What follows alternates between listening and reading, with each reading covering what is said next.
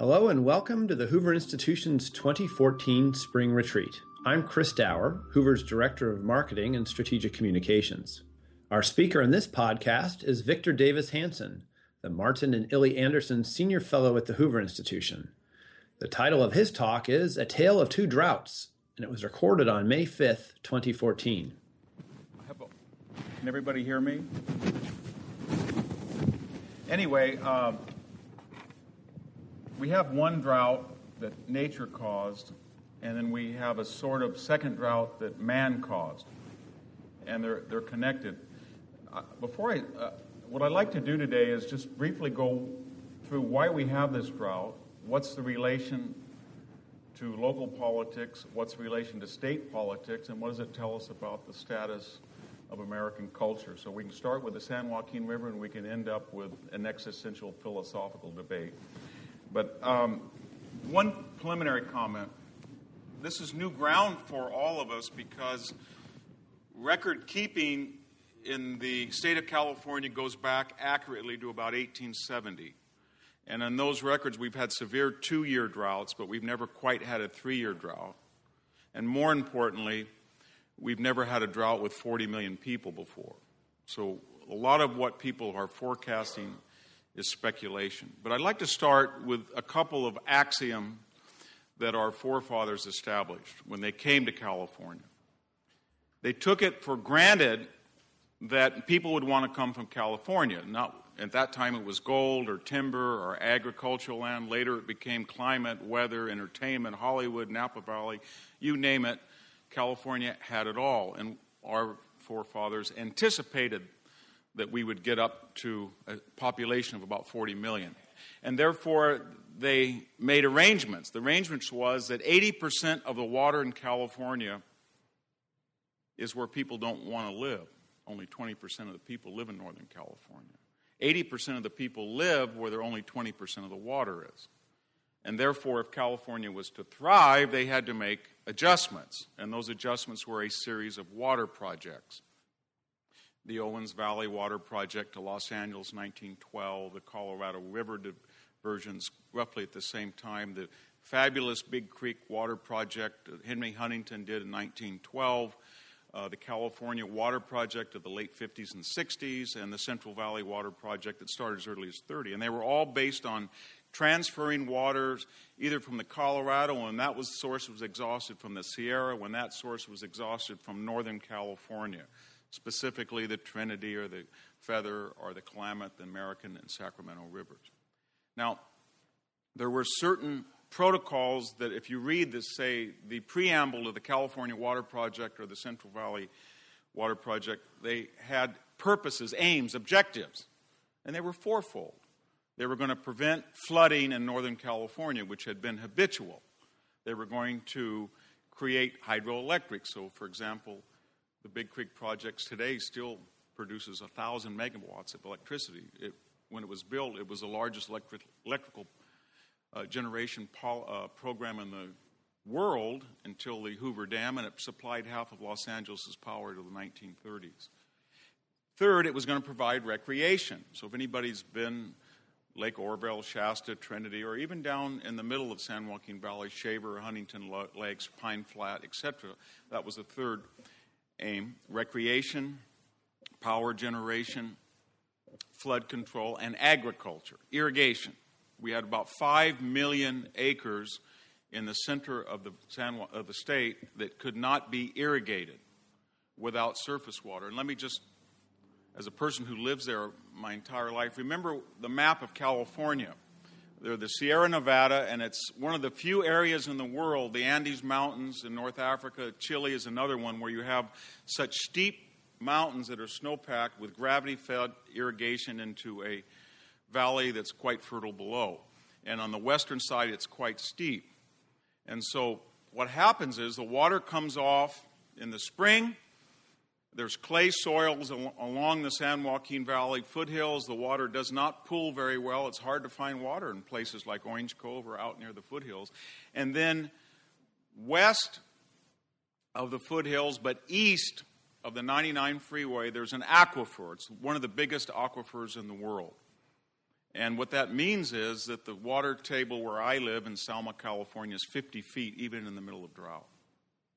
And that's where the San, San uh, the Santa Fe Railroad, the Southern Pacific, they needed steam power, they needed water. That's where all the communities, that's where all the population developed in the center of the state, along that aquifer. Modesto, Merced, Sacramento, Fresno, Bakersfield, Visalia, etc.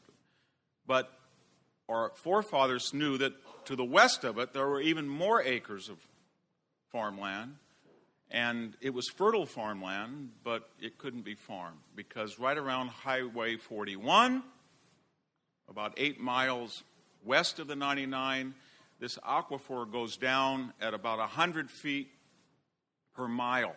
So by the time you get out to I 5 and you see those signs water crisis, Pelosi, Boxer, Costa, all those uh, dead orchards, the water table can range from 1,500 to 2,000 feet. Some of you say, well, so what? There's still water. Well, the problem is that if you have a 15 horsepower pump like I do, and I pump, I have it, the bowl set at 90 feet, it's pumping from 50. I can pay a dollar an hour for a 15 horsepower pump and get a thousand gallons a minute. If you're John Harris, all of you know John, if you're out on the west side and you're pumping from 2,000 feet with a 500 horsepower, you're only getting a fifth of that water and you're paying 100 times more. And more importantly, the water is of not good quality. You may be able to use it on some row crops, but this year there are going to be thousands of acres of land taken out of production that are in the most productive of all crops, almonds, which are now $3 a pound, our greatest export earner, 900,000 acres in California. And that represents about a $15,000 an acre capital investment. In the past, if you were to save almond groves when drought occurred and the California Water Project cut back water, you could mix it with your well water. This year, there's no surface water to mix it with. So you cannot, the almond will not tolerate the high salt content of west side water. So around August, as you go up and down I 5, you will start to see dead almond groves. And today, I, I drove over yesterday on Manning Avenue, you see thousands of acres being pulled out. Now, remember what our forefathers said recreation, hydroelectric, flood control, agriculture. The fifth reason was fish replenishment. That was not part of the original, the original protocol. That's something that our generation added. We would have been all right in this three year drought cycle, as unique as it was, had three things not occurred a perfect storm, if you will. We had a drought, that was bad enough. We could have survived a drought. But we did three things. We grew to 40 million people, we could stop growth, as some people want to do. But if you want to go to 40 million people, you can't have a three year drought if you stop the California Water Project on phase two and the Central Valley Project in phase two, as we did in the 1980s. And three, if you take what little water is left and you divert it in the San Joaquin River for fish replenishment, or you let it go down the main rivers that are tributaries to the San Joaquin to replenish the delta smelts habitat in the bay. Now, let me just elaborate a little bit on that. The California Water Project and the Central Valley Federal Project, California Water Project is largely state, Central Valley Project is largely federal. Together, they transfer over 20 million acre feet. It's a Pine Flat Dam is a, million acre feet. As you sometimes go where Pacheco Pass, that's two and a half million acre. Ten times that amount of water is transferred. Mostly the California Water Project, the state project, is going to Los Angeles. And in fact, you'll see the canal full today. And Los Angeles, unlike other areas in agriculture, was not forced to give up their water or cease their project building. So you can go over the grapevine and see Pyramid Lake, it's full. Castaic Lake Lake's full. LA's in great shape because they continued the phases of these water projects despite environmental lawsuits. However, Sometime in the ni- late 70s and 80s, the United States, uh, United States Army Corps of Engineers and the state of California was facing massive lawsuits. Some of them were from Native American burial grounds, some of them from environmentalists, and they made a decision that given the state's population of 23 million people, and given the fact they'd never have a drought more than two years, they felt they could cease all construction as envisioned by our grandfathers. In other words, they didn't think we would either have a three year drought or they didn't think um, we would have 40 million people as we were warned that we might. And uh, of course, nobody thought that they would divert water for fish, but they did. And the result is the biggest project in the California Water Project was the Klamath River Project. I know some of you would lament the fact that it would be built because it would have affected salmon runs in the Klamath, but it was going to be the second largest reservoir in California, lake after Lake Tahoe, 15 million acre feet, 15 pine flat dams. In addition to that, on the American and Sacramento watershed, there was the Sacramento Sites Project, there was San Luis number two, or what we call the Los Banos Grande Project, the Alpa Reservoir in the Klamath, uh, Temperance Flat on the San Joaquin River above Millerton Lake, had they all come into existence as envisioned and as planned, right now we would have enough reservoir water for four more years without rain, about 25 million acre feet. Right now, the existing, which is about half the reservoirs that were originally envisioned, are about half full thanks to the last two storms. 50% on the Kings River, and as you go down to the Kaweah River, they're about 30%. But again, this is a third year drought. This is a California and federal water projects that are only half done. And then we did something that nailed the coffin shut. In a series of lawsuits over the last six years, environmentalists, mostly from the Bay Area, went to court and argued two things that a small three inch fish in the San Francisco Delta was endangered with not enough oxygen, and that was primarily because traditional river flows had not reoxygenated because they were used for agriculture. It may or may not be true, but research since has said an equal contributor to the Delta smelts problem is the 36 municipal treated waste districts in San Francisco Bay. If this was an audience of California farmers, they would say basically they took our ag water because they're dumping their wastewater in the delta and they want somebody to replenish it. So the fight goes back and forth. The second argument was there had been 19th century accounts and early 20th century accounts that the longest river in California, the San Joaquin, had fish in it. Not just fish, but salmon. They went from San Francisco Bay all the way up to the San Joaquin Valley Gorge. And why not bring them back? The problem with that is the evidence had been anecdotal because the way the Sierra geology works is that before these great dam projects, the San Joaquin River, the biggest river in California, even on wet years, it flooded, overwent the banks, its tributaries in the Kings or the Tuolumne or the San Joaquin itself. It flooded. Fresno was flooded. Reedley was flooded. Tulare Lake was the greatest freshwater lake west of the, of the Great Lakes, and then it dried up. So we couldn't, people tried in the early 20th century to generate electrical power in the San Joaquin. They couldn't do it. They were flooded out in March, and there was no water by September. So think of what this means if you, if you contemplated it a little bit today's environmentalist is basically saying, I want a steady, constant supply of water to flow all year round so we can have all year round salmon migrations year by year. Now, I don't know if those happened in the past, but I want to return to a theoretically natural phenomenon by taking somebody's unnatural creation, which was never intended for it, and expropriating their water. That's what we're asked to do. So today's farmer and these irrigation districts, even though some of the reservoirs are down to 25%, 20% of that water is now diverted from the canals that go to irrigate almond trees, and it's going down the San Joaquin River so that people in trucks in dry spots can take salmon small salmon from San Francisco. They put them in the San Joaquin River. When it's too dry, they put them in a truck and they drive a little bit and dump them out. They swim a little bit and they dump them out, and they're trying to get back to the Sierra, even though we know that they never could quite do that without these reservoirs that the environmentalists don't like. It's a very Orwellian situation.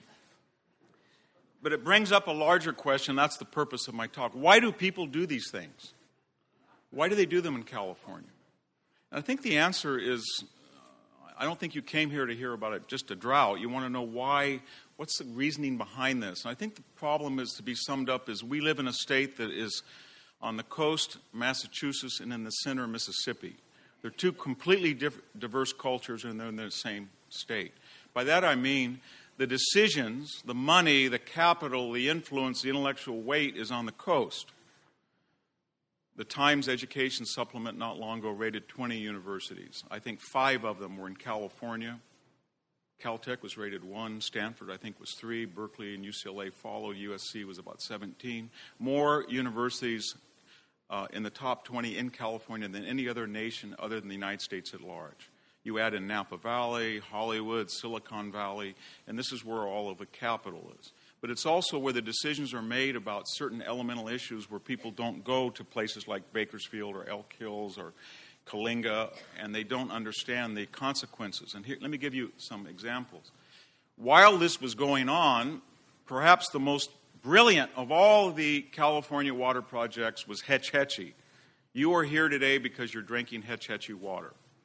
Hetch Hetchy was envisioned after the California earthquake of 19, and fire of 1906. They said, We can't go through this again. We don't have enough water to put the fire out. Where are we going to get it? These hills that you see around don't have it. Well, we need to go to the Sierra. John Muir's followers said, You cannot dam Hetch Hetchy. It's more beautiful than Yosemite Valley. They did. And in a brilliant effort, on gravity fed aqueducts. They go across the Dumbarton Bridge. You go up to Crystal Springs Reservoir. We're in a drought right now, and you see that reservoir on 280, and it's filled to the brim. It's one of the few water projects in the United States that doesn't have to be chemically treated. It's so ingenious. The problem with it is, although it supplies 90% of the water for San Francisco and up to 60 or 70% for our South Bay communities, the aqueducts go right over the San Joaquin River. Right over it right over the river that has been diverted from agriculture for a fish. So everybody in the valley, which are mostly voices that remain unheard, are asking themselves, wait a minute. They want the delta smelt. They want this theoretical salmon run. They have the water going to San Francisco.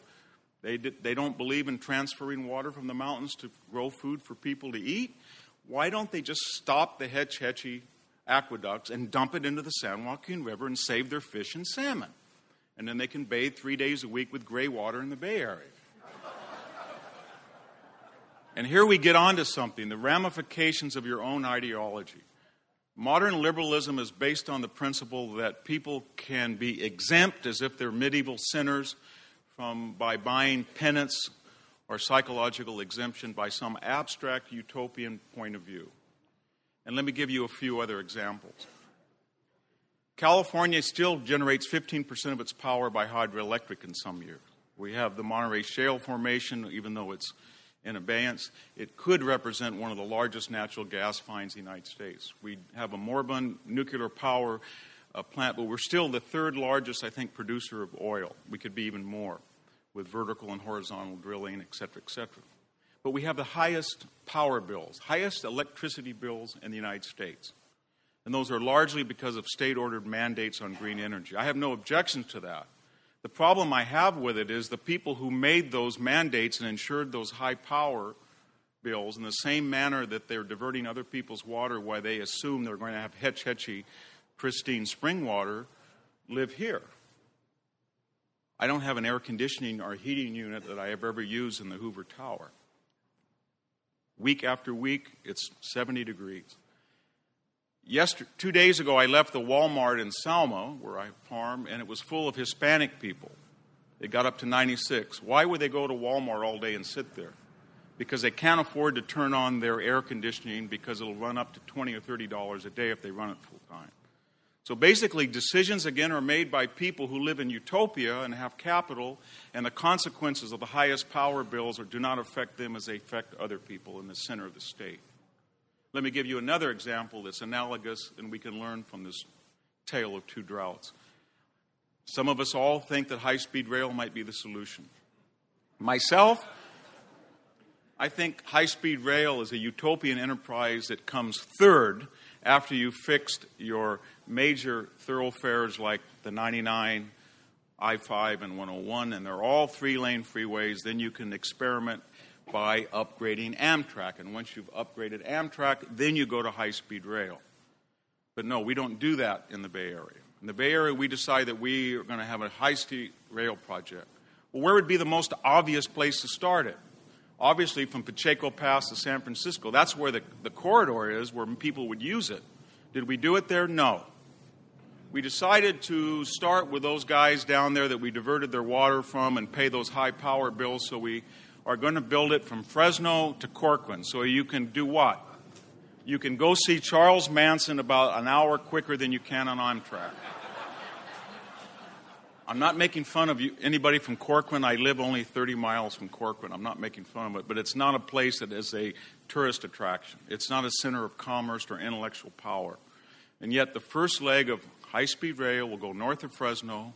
And here's what's really ironic environmentalists are very upset about the environment. It will go right through some of the most beautiful, productive farmland that have protected majestic oaks that were in the original flood basin of the, of the Kings River, which no farmer can touch on his property and wouldn't want to touch. They're the most majestic oaks in the state, and we're going to plow them all out and destroy them so we can go 42 miles much quicker than we can on an Amtrak parallel route eight miles away.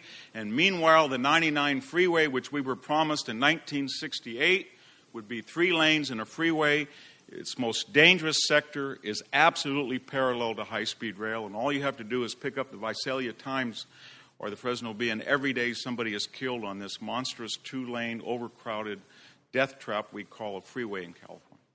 And what do we get? We pay the highest gasoline taxes in the nation, the highest sales taxes, the highest income taxes, and we don't have anywhere a statewide freeway system of three lanes, and we're experimenting on high speed rail, but not in the place where people want it, but in the place where people don't want it.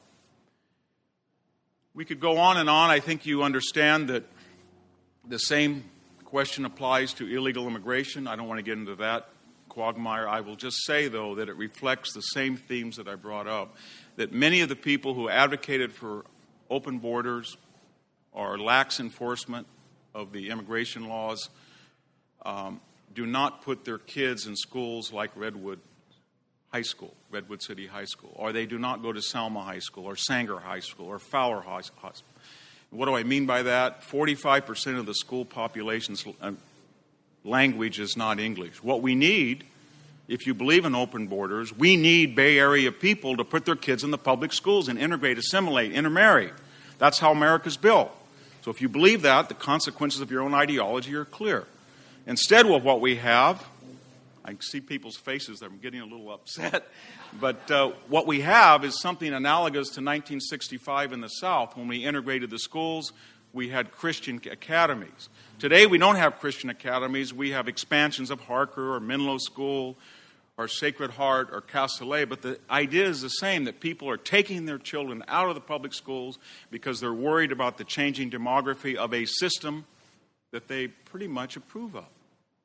Just like they approve of stopping agricultural deliveries for a fish, just like they approve of mandates on solar wind power that increase electricity just as they believe in high speed rail, just that there is exempt from all of those consequences in this cocoon we call coastal California or the Massachusetts corridor of California. Where does all this lead? Well, I think it's if we can go from the drought to the state and finish with a national level, I suggest to you that modern elite liberalism is not an ideology. I don't believe it is. I don't think it is consistent. I don't think it's systematic. I don't think it's logical. To me, it's a fetish. It's a badge. It's sort of like joining the Masonic Lodge in small town America in the 1920s. It's something one does to get insurance from a gaffe, a slip. But nobody expects a very wealthy liberal person to live by the ideology that they profess for others. If it's Elizabeth Warren and she really believes in multiculturalism and the evils of the 1%, we don't expect her not to lie about a false Native American identity to get advantage or to be in the 0.001%. If we feel that the Steyer brothers are really great environmentalists, we really don't expect them not to have made money in part from coal development in Indonesia. If we believe that Al Gore is really, really, really a green warrior who's working on our behalf, we really don't expect that he won't at one time have had the highest carbon imprint of any individual residents in the state of Tennessee. Or if he believes in big government and its utility to create a green environment, we don't expect that he will not rush a sale of a bankrupt cable current TV station to beat the capital gains increase and sell it to Al Jazeera, which is a homophobic, misogynist, and anti Semitic franchise who wants a avenue into the American media market, and the money from it. And where will the money come from? From Al Jazeera, it'll come from the sheikdom of Qatar, who made its money on what? Carbon, filthy petrodollars. And Al Gore made somewhere his cut was of the $100 million, somewhere around $12 million. We don't, we, we believe that the NAACP is on the forefront of racism, then we do not believe that they would not give Donald Sterling a Lifetime Achievement Award, not once, but twice.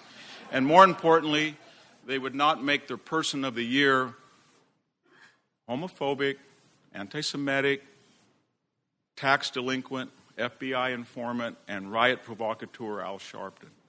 So, what I'm saying is, is that to understand this this intensification of the drought, we look at the California politics. And from the California politics, we've learned that this is not a liberal ideology of Harry Truman or the 1930s, the early FDR, trying to get a 40 hour week or an 8 hour workday or overtime or disability insurance. This is something quite different, where a bunch of very, very wealthy, affluent, well connected people have all sorts of ideas about the environment, about water, about natural fauna, about development, about the public school system, about race, about immigration, and they will pursue it at everybody's expense on one caveat that they are completely exempt from it and they see it more as a badge or an insurance policy that is very valuable career wise. What, what's the significance of all this? I think that rather than be upset about it, we, we should start not to take it seriously. In other words, that in this next midterm election and the presidential election to follow, you're going to hear all of these wars about against women, about gays. All these are not serious positions. The people who embrace them are not serious. These are psychological mechanisms how they deal with their own privilege and the guilt about their own privilege, and they manufacture these utopian schemes that we're supposed to take serious.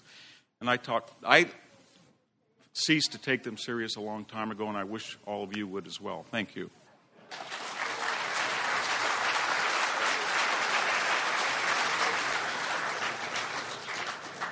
I'm Chris Dauer for the Hoover Institution. Thanks for listening. For more information about the Hoover Institution, please visit hoover.org.